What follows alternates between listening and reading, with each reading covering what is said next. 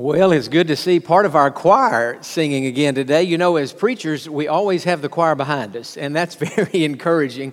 And we've not been able to see our choir and orchestra and our praise band for, we've seen some of them on stage in the, the band, but we've not seen our choir in months now. And just to see some of their faces on the screen today is so encouraging and uh, gives us such hope that hopefully before too awfully long, we'll be able to uh, have them back in that choir loft and things will be back to normal. I hope that you're doing well. Let me add my welcome to you today, wherever you may be worshiping from and joining us from today in your home, or maybe you're traveling this weekend. I want to thank you for being a part of this service.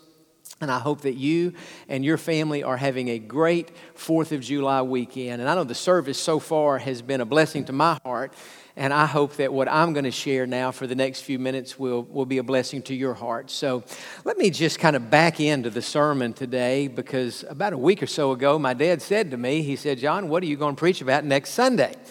And I said, Well, I would, I'm thinking about getting back in the study of Revelation. And he said, Well, that'd be a good thing. But he said, I'll be honest with you. I really think it would be better next week if we had a sermon on America, on our country. It's the 4th of July weekend. We're going to have uh, some patriotic music. And he said, It's on everybody's mind. And he said, I think it would be a good thing if you would work this week and put something together so that you can focus our hearts and focus our prayers on what's happening in our country today, what God would have to happen in our country, and what we can do as the people of God so that His will would be done here in this land that we love so much. And so I'm going to try to do that as best I can. This is a different type of a sermon for me, but hopefully it will be a blessing. Certainly it's appropriate, and I pray that you'll be blessed and that God will be pleased. So let me just kind of back into our thinking on America today by sharing with you something that happened to me back in 1988. That's been a long time ago now, 32 years. But in June of 1988, I graduated from high school. And not many days after graduation, our family traveled to San Antonio to attend the Southern Baptist Convention. Now, for a pastor's family, that's not an unusual thing to do. And so that was kind of our trip for the summer. It was our kind of last hurrah as a family before I went off to school in the fall. And there we were in San Antonio going to the convention, hearing lots of sermons, seeing lots of friends, and just enjoying the time that we had there together. The convention sermon that year, which is always the apex and kind of the high watermark of the convention, was preached by a pastor named Joel Gregory, who at that time pastored the Travis Avenue Baptist Church in Fort Worth. He's one of the greatest preachers that I've ever heard, and the sermon he preached on that particular uh, day at the convention was one of the greatest, in my opinion. Now, who am I? But I will say, in my opinion, it was one of the greatest sermons uh, in American history, certainly in the history of Southern Baptist preaching. He preached a sermon that day called The Castle and the Wall.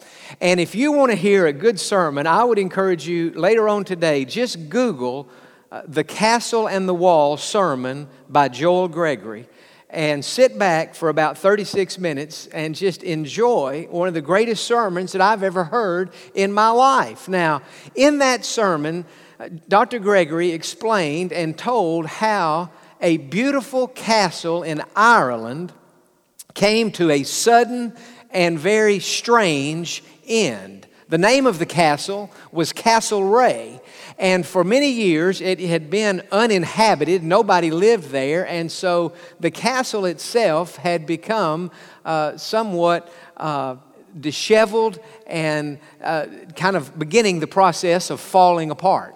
Well, as often happens when a building begins to decay like that, there were some vandals in that part of Ireland who began to, to take stones from that castle and to begin to vandalize and steal things that were in that castle.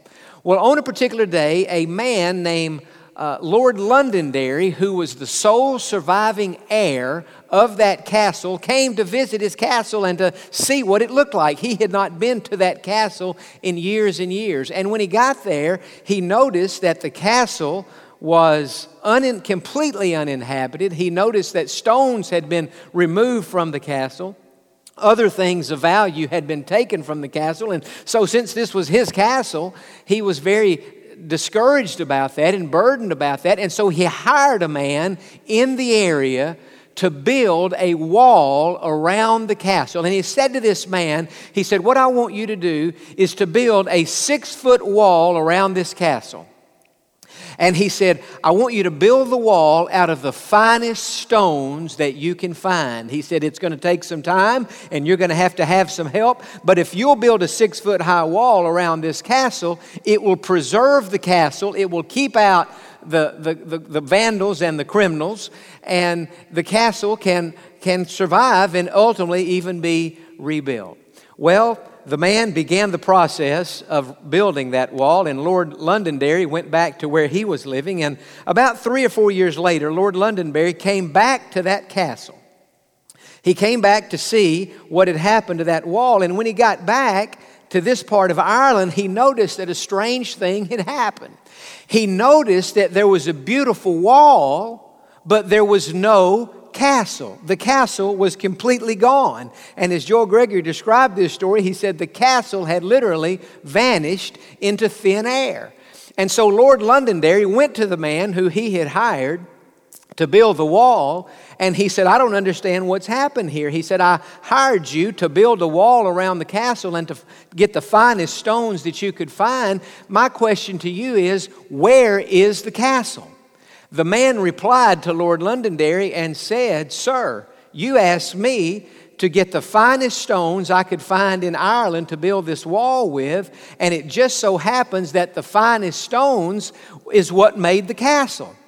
And so, what I did was, I took the stones from the castle and I built this beautiful wall. And so, what the man had done was, he had torn down the castle and he had built the wall. Now, after telling that story in 1988, at the Southern Baptist Convention in San Antonio, Dr. Gregory said that he said, I want to use that story as somewhat of a parable to describe what I fear is happening in the Southern Baptist Convention. And back in the late 1970s and through the 1980s, uh, there was a conservative resurgence in the Southern Baptist Convention that needed to happen because our convention at that time uh, had been infiltrated by some theological liberalism that was threatening the very existence of our denomination. And many other denominations across America and around the world through the years have been uh, not only infiltrated by liberalism, but have been destroyed by liberalism. By theological liberalism, I mean a theology that half believes the Bible. They pick and choose this part's the Word of God, this part's not the Word of God. Adam and Eve weren't real people. There really wasn't a flood. There was really no such person as Noah.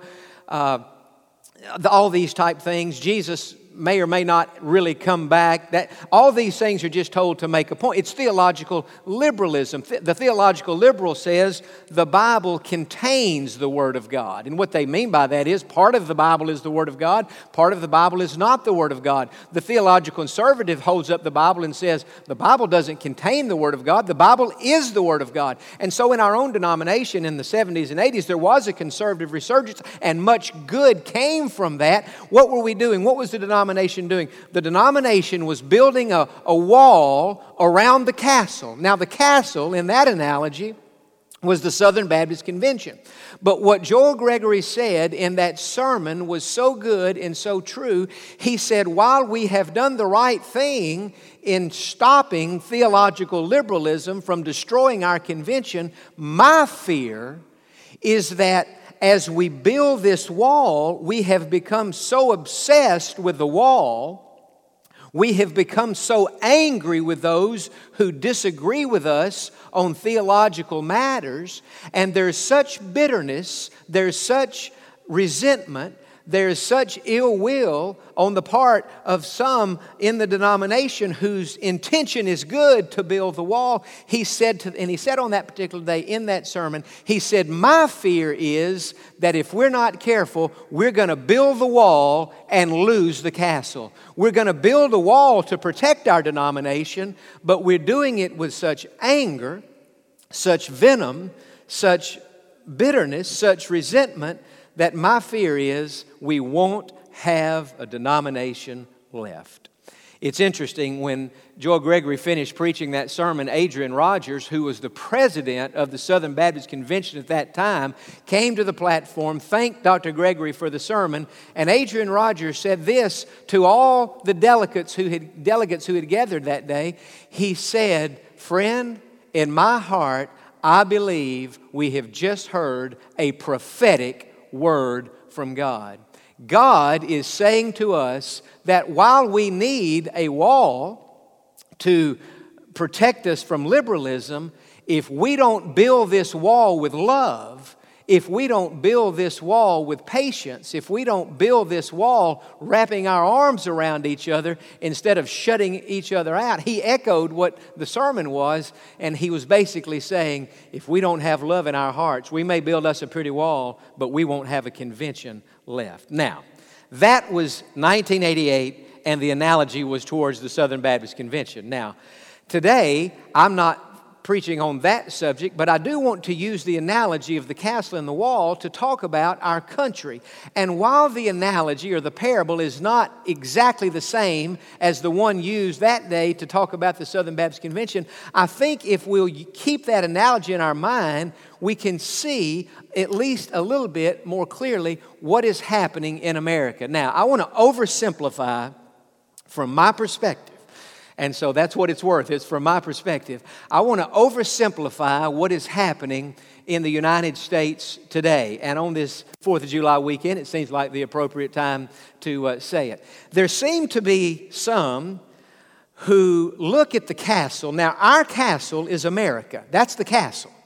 Most of us were born in this country, others have moved to this country, but all of us love Uh, the United States of America, some love the country so much that they almost look at the castle through rose colored glasses, and their idea is the castle is perfect, and what we need to do is build a wall around the castle and don't change a thing. Well, I think most all of us have a certain amount of pride in America, and, and we share some of that sentiment that we love America so much we want to protect it. But listen to me, friend. The thought that says, because I love America, because I'm from America, because I'm proud of, to be an American, uh, because I've lived here most all of my life, if not for most of us, for all of our life. But to take that one step further and to say America is perfect and we need to build a wall around it to keep it exactly like it is, is just not wrong. Listen, you're not perfect. I'm not perfect.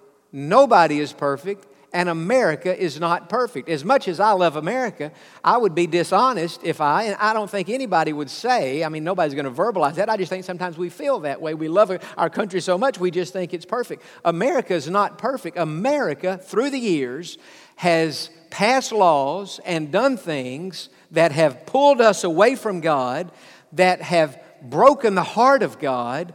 And so, America while it is our castle, and we, while we do love it, and while we do need to have some walls to protect our country, America is not a perfect place. Now, I think there are other people who look at America from a completely different perspective, and they know that America is not perfect, and they're not so much focusing on building a wall to protect perfect America. What they're looking at, they're looking at the American castle, and what they're saying is, we need to just tear the castle down and start all over again. And there is that movement today. And I know I'm oversimplifying it, but you see these two extreme on the extremes, you see this. Some saying America's perfect, don't change a thing, build the wall. Others are saying the castle needs to come down and we need to build a new American castle. And what I'm saying today is that both of those extremes are wrong. It is true that America is imperfect it is true that the castle needs to be refurbished. It is new that it is true that some changes need to be made, but we don't need to throw the baby out with the bathwater. We don't need to just tear down the American castle and start from scratch because there are so many wonderful things about America and about the American castle. And so what I want to do in our time together today is I want us to think about how we can build a better castle and how we can build a stronger wall. Now, when I say a wall, I want to be clear on this. I'm not talking about the wall on the border of America and Mexico. I'm not talking about a literal wall. That's the farthest thing from my mind. When, keep the analogy clear. The castle is America. What is the wall? The wall is the political process, the government, and the laws that protect the castle. When I talk about the wall, I'm talking about the Democratic Party. I'm talking about the Republican Party. I'm talking about the House of Representatives. I'm talking about the Senate. I'm talking about the Supreme Court. I'm talking about the executive branch. I'm talking about the government. I'm talking about the laws that protect the castle. And what I'm saying is, if we will do some very specific things, we can have a better castle that would better honor God, and we can have a better wall to protect the castle so that our country can be what God would have it to be, and so that God, God's will could come uh, in our midst. So if you have your Bible this morning, I wish you would open it to Psalm 127. Now, Psalm 127 is one of my favorite Psalms in the Bible, and we're going to just look at a small portion, just a few lines from this Psalm. But what I want to show you today are two different types of stones that we could use to build our castle stronger and better to refurbish our castle, and then to better build our wall. Two types of stones, just like that uh, wall at the Castlereagh there in Ireland was built of stone. We need to have some stones that we could help build our castle and build our wall. And the first stone is what I'm going to call the stone of reverence for God. Reverence for God. I fear that to a large extent, we have lost our reverence for God. We have lost our fear of God. Things that we used to would have been ashamed of, we're no longer ashamed of. Things that used to would have embarrassed us, no longer embarrass us. And we've lost our fear and our, the, of, of, the recognition of the holiness of God. Before we look at the verse in Psalm 127, let me give you a verse out of Proverbs, chapter 9, and verse 10. That verse says, The fear of the Lord is the beginning of wisdom. The fear of the Lord is the beginning of wisdom. What does America need? America needs wisdom. What do all of our political leaders need? They need wisdom. But if they don't have the fear of God, they're not going to have wisdom. And they're not going to make good laws, and they can't protect the castle. So down will go the castle out will be the wall, and so we have to have a reverence and a fear of God. Now, in Psalm 127, look in the first verse, because this is the verse we're going to look at this morning. And Solomon is writing this. Now, he's the wisest man who ever lived, other than Jesus. So, Solomon knew about wisdom, and he knew about leading a nation. He was the, uh, the king of Israel. But notice what he said Unless the Lord builds the house, they labor in vain who build it. Unless the Lord guards the city, the watchmen stay awake in vain. What was Solomon saying? Solomon was saying, You can pass all the laws you want to pass. You can build all the wall you want to build to protect that castle of your country. But unless the Lord is building that wall, unless the Lord is guarding that castle, you're doing it all in vain. And so that says to me that we need to return as Americans and as America to a fear and a reverence and a respect and an awe of God and the Bible and all that God teaches us in His Word. Now, as I was thinking about uh, reverencing God and honoring God, I, I got to thinking about the Pledge of Allegiance. And I did a little reading and studying on the pre- uh, Pledge of Allegiance, and I learned some things about it that I did not know. You may already know this, or maybe this will be new to you too. But the Pledge of Allegiance, the Pledge of Allegiance, was first written in 1892. And these were the words of the original pledge. This was the first version, version of the Pledge of Allegiance. I pledge allegiance to my flag and to the republic for which it stands one nation, indivisible, with liberty and justice for all. There's the Pledge of Allegiance in 1892. Now, in 1923, the pledge was amended, and the phrase, uh, my flag, was replaced by the flag of the United States of America. So in 1923, it said, I pledge allegiance to the flag of the United States of America and to the republic for which it stands, one nation, indivisible, with liberty and justice for all. That was our pledge in 1923.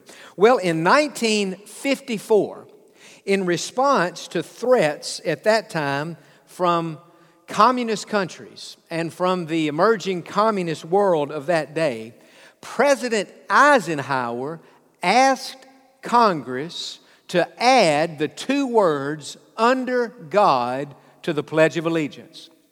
And so the Congress voted, and they voted to add the two words, the prepositional phrase, under God. And that led us to the 31 word Pledge of Allegiance that we now have today. I pledge allegiance to the flag of the United States of America and to the republic for which it stands, one nation under God indivisible, with liberty and justice for all. So the part about under God didn't get added to the Pledge of Allegiance until 1954 under President Eisenhower and the Congress that he worked with.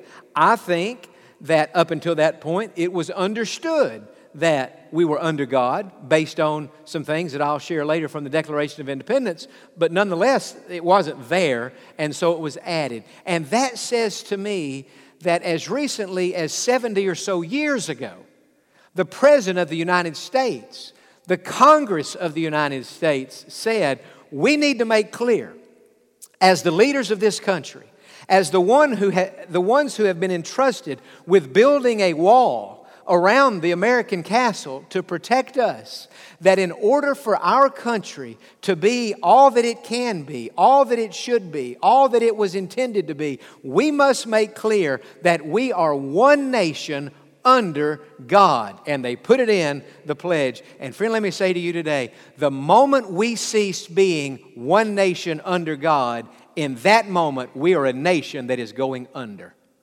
And yet, in our day, there has been so much of the reverence of God, the fear of God that has been lost. And I'm saying as we refurbish an imperfect castle and as we rebuild an imperfect wall, we need to use the stone of reverence for God. That's how you know who to vote for. That's how you know what laws are good and which laws are bad. You ask this question Which candidate, which laws best represent God and the teachings of His Word, because those would be the candidates that would lead us to better reverence God. So that's stone number one reverence for God. Now, stone number two is, is equally as important, but it is it's an extension of stone number one, but it's different. It's totally different from stone number one. Stone number two, not only do we need reverence for God, but we need to refurbish America. We need to rebuild the wall with what?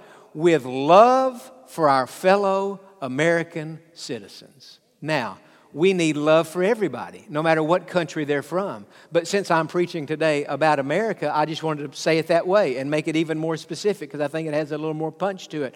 What do we need in our hearts? We need love for our fellow Americans. That's what Joel Gregory was saying at the Southern Baptist Convention in 1988. He said, In all of our earnestness, with all of our conviction to build a strong wall around our denomination, if we don't have love for one another, we're going to have a wall, but we're not going to have a denomination anymore. Because what did Jesus say? Jesus said, By their love you will know them. It is not our orthodoxy. Our orthodoxy is important. Our, is important. Our theology is important. Our convictions are important. And that's why I started out with reverence for God. We can't compromise our convictions. But if we don't add to those convictions a love in our heart, and a tenderness in our heart, even for people and with people who are different from us, who have different views from us, who look at the American situation differently. We all look at it through our own lens, through our own perspective. But just because I see America from my perspective, that doesn't necessarily mean that's how other people are looking at America. And so just because someone else looks at America differently than I do, and, and their convictions are different than I am, that I don't compromise my convictions to accommodate them, but that doesn't give me an excuse to belittle them or to demonize them or to hate them or to throw stones at them or to say, You're what's wrong with America. No, it is my responsibility as an American, but even more than as an American, as a Christian, as a child of God, to communicate to those who are different from me, who look at things different than I do. We may disagree. You have a, one perspective, I have my perspective, but I have to be able to put my arm around that brother. I have to be able to put that, my arm around that sister and say, We may look at it differently. But in my heart, there's love for you. There's, there's, there's no hate. There's no animosity. There's no bitterness. There's no resentment. There's no trying to demon. No, there's love. And that's what's missing in America. That's what Joel Gregory said he was afraid was missing from the Southern Baptist Convention at that time, or at least potentially he was afraid it could be missing. And that's what Adrian Rogers said was a prophetic word from God. And what I'm saying today is, I'm afraid the same things happen to our country. We have our convictions, and especially those of us who are Christians, we're strong about our convictions. But we can't let our convictions cause us to hate people.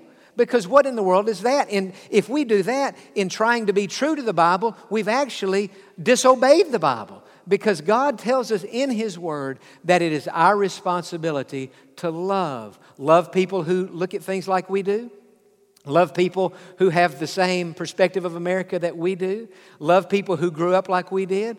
Love people who look like we look. But also to love people who are different from us, who were born, who were raised different, who, who look different, who think differently than we do. We love them because they are our brothers and sisters in this nation of America. Now, the Declaration of Independence, of course, was uh, signed on July the 4th in 1776, 244 years ago, yesterday. Our nation celebrated a birthday.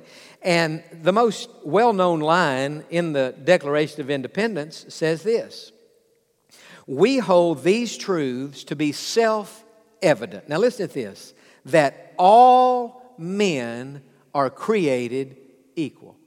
Our founding fathers, imperfect though they were, imperfect though we are, had the wisdom and the insight to say we are all created equal, that they are endowed, now listen to this, by their Creator. There we have a reference to God in the Declaration of Independence. By their Creator with certain unalienable rights that among these, now here are these unalienable rights that everyone should have life, liberty, and the pursuit of happiness. Life, the right to life. That's why we talk about we're pro life. We're pro people being born. We're pro people living. We're doing everything, even now in this pandemic, to keep people healthy. Why? Because we're pro life. We're pro birth, but we're also pro life. We're not just pro birth, we are pro birth, but we're pro life. All the way through life, we do everything we can to help people to live a long and a full life.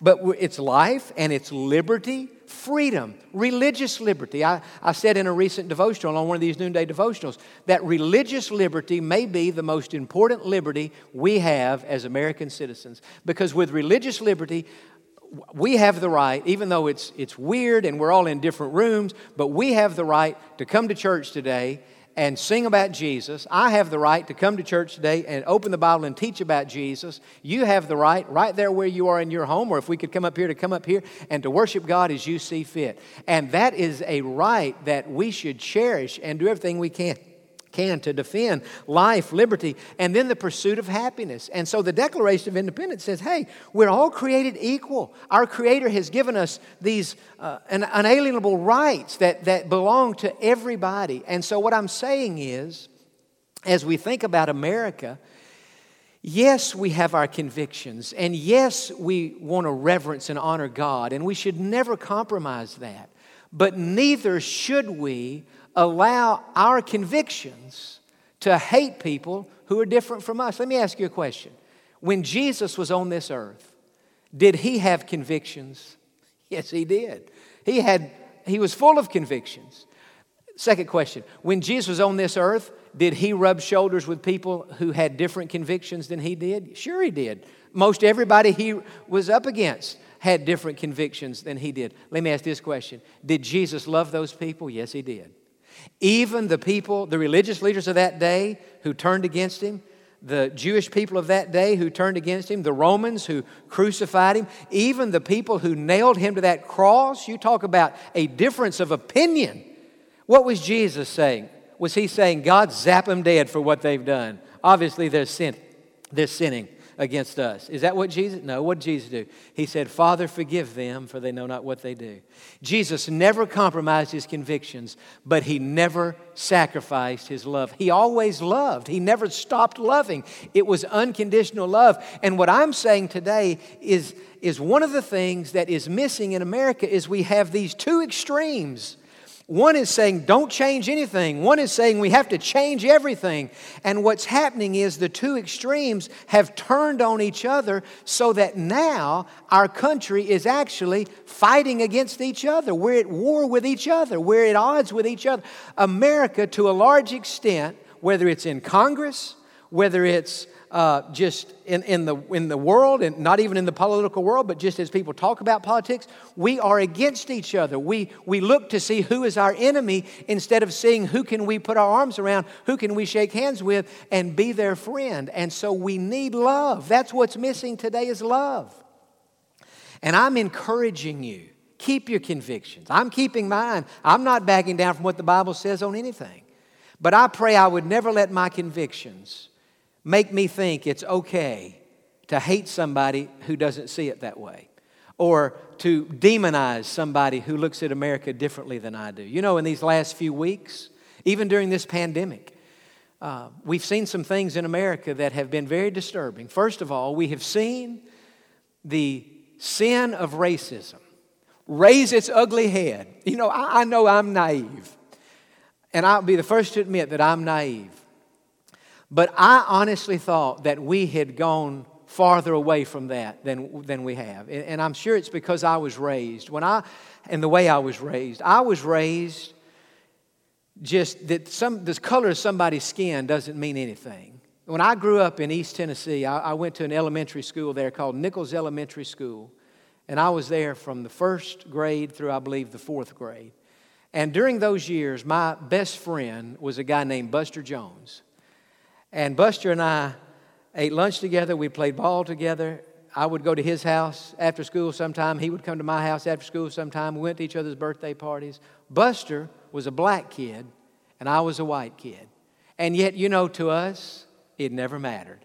We never even thought about it.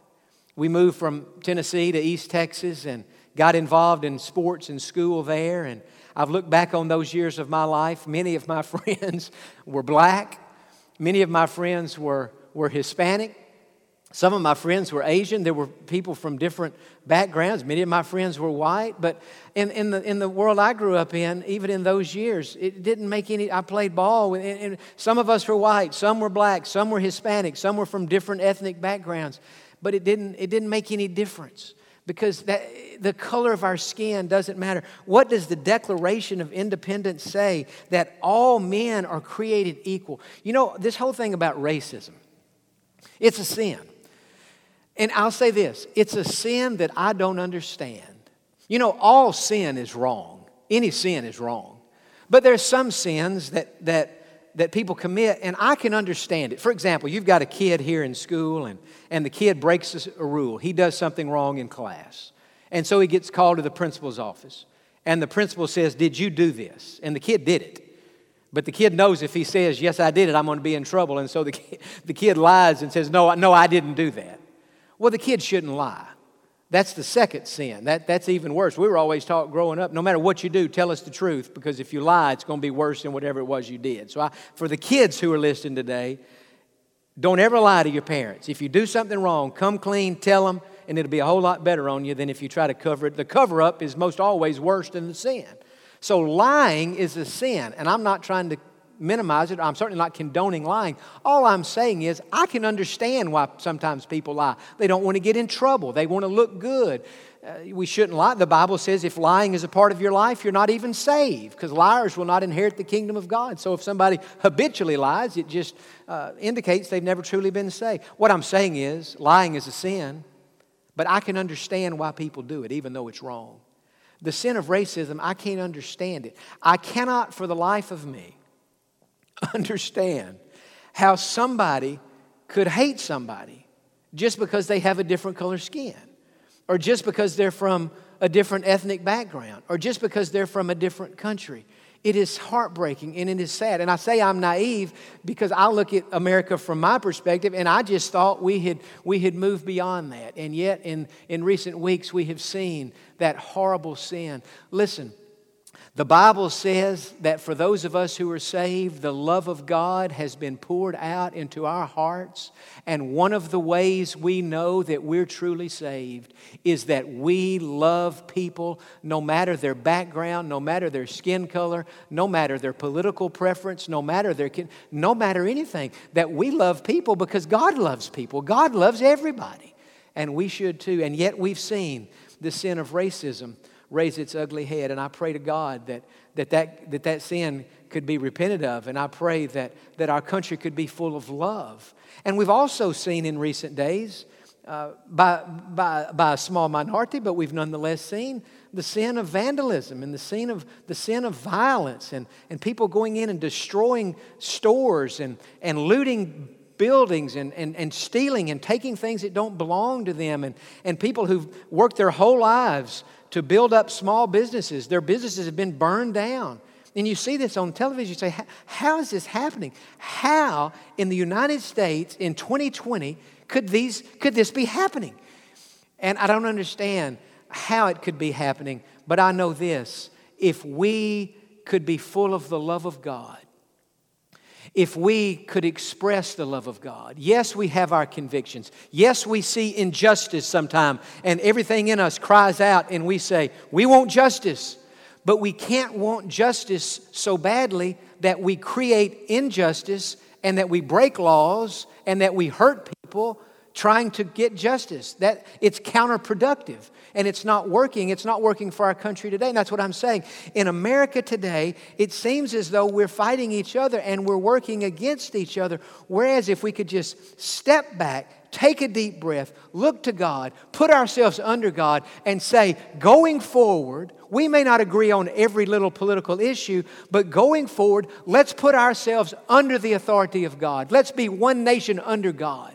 Let's reverence God and let's love and let's respect our fellow American and let's give them the same love that God gives us. Even if they sin, even if they mess up, let's love them.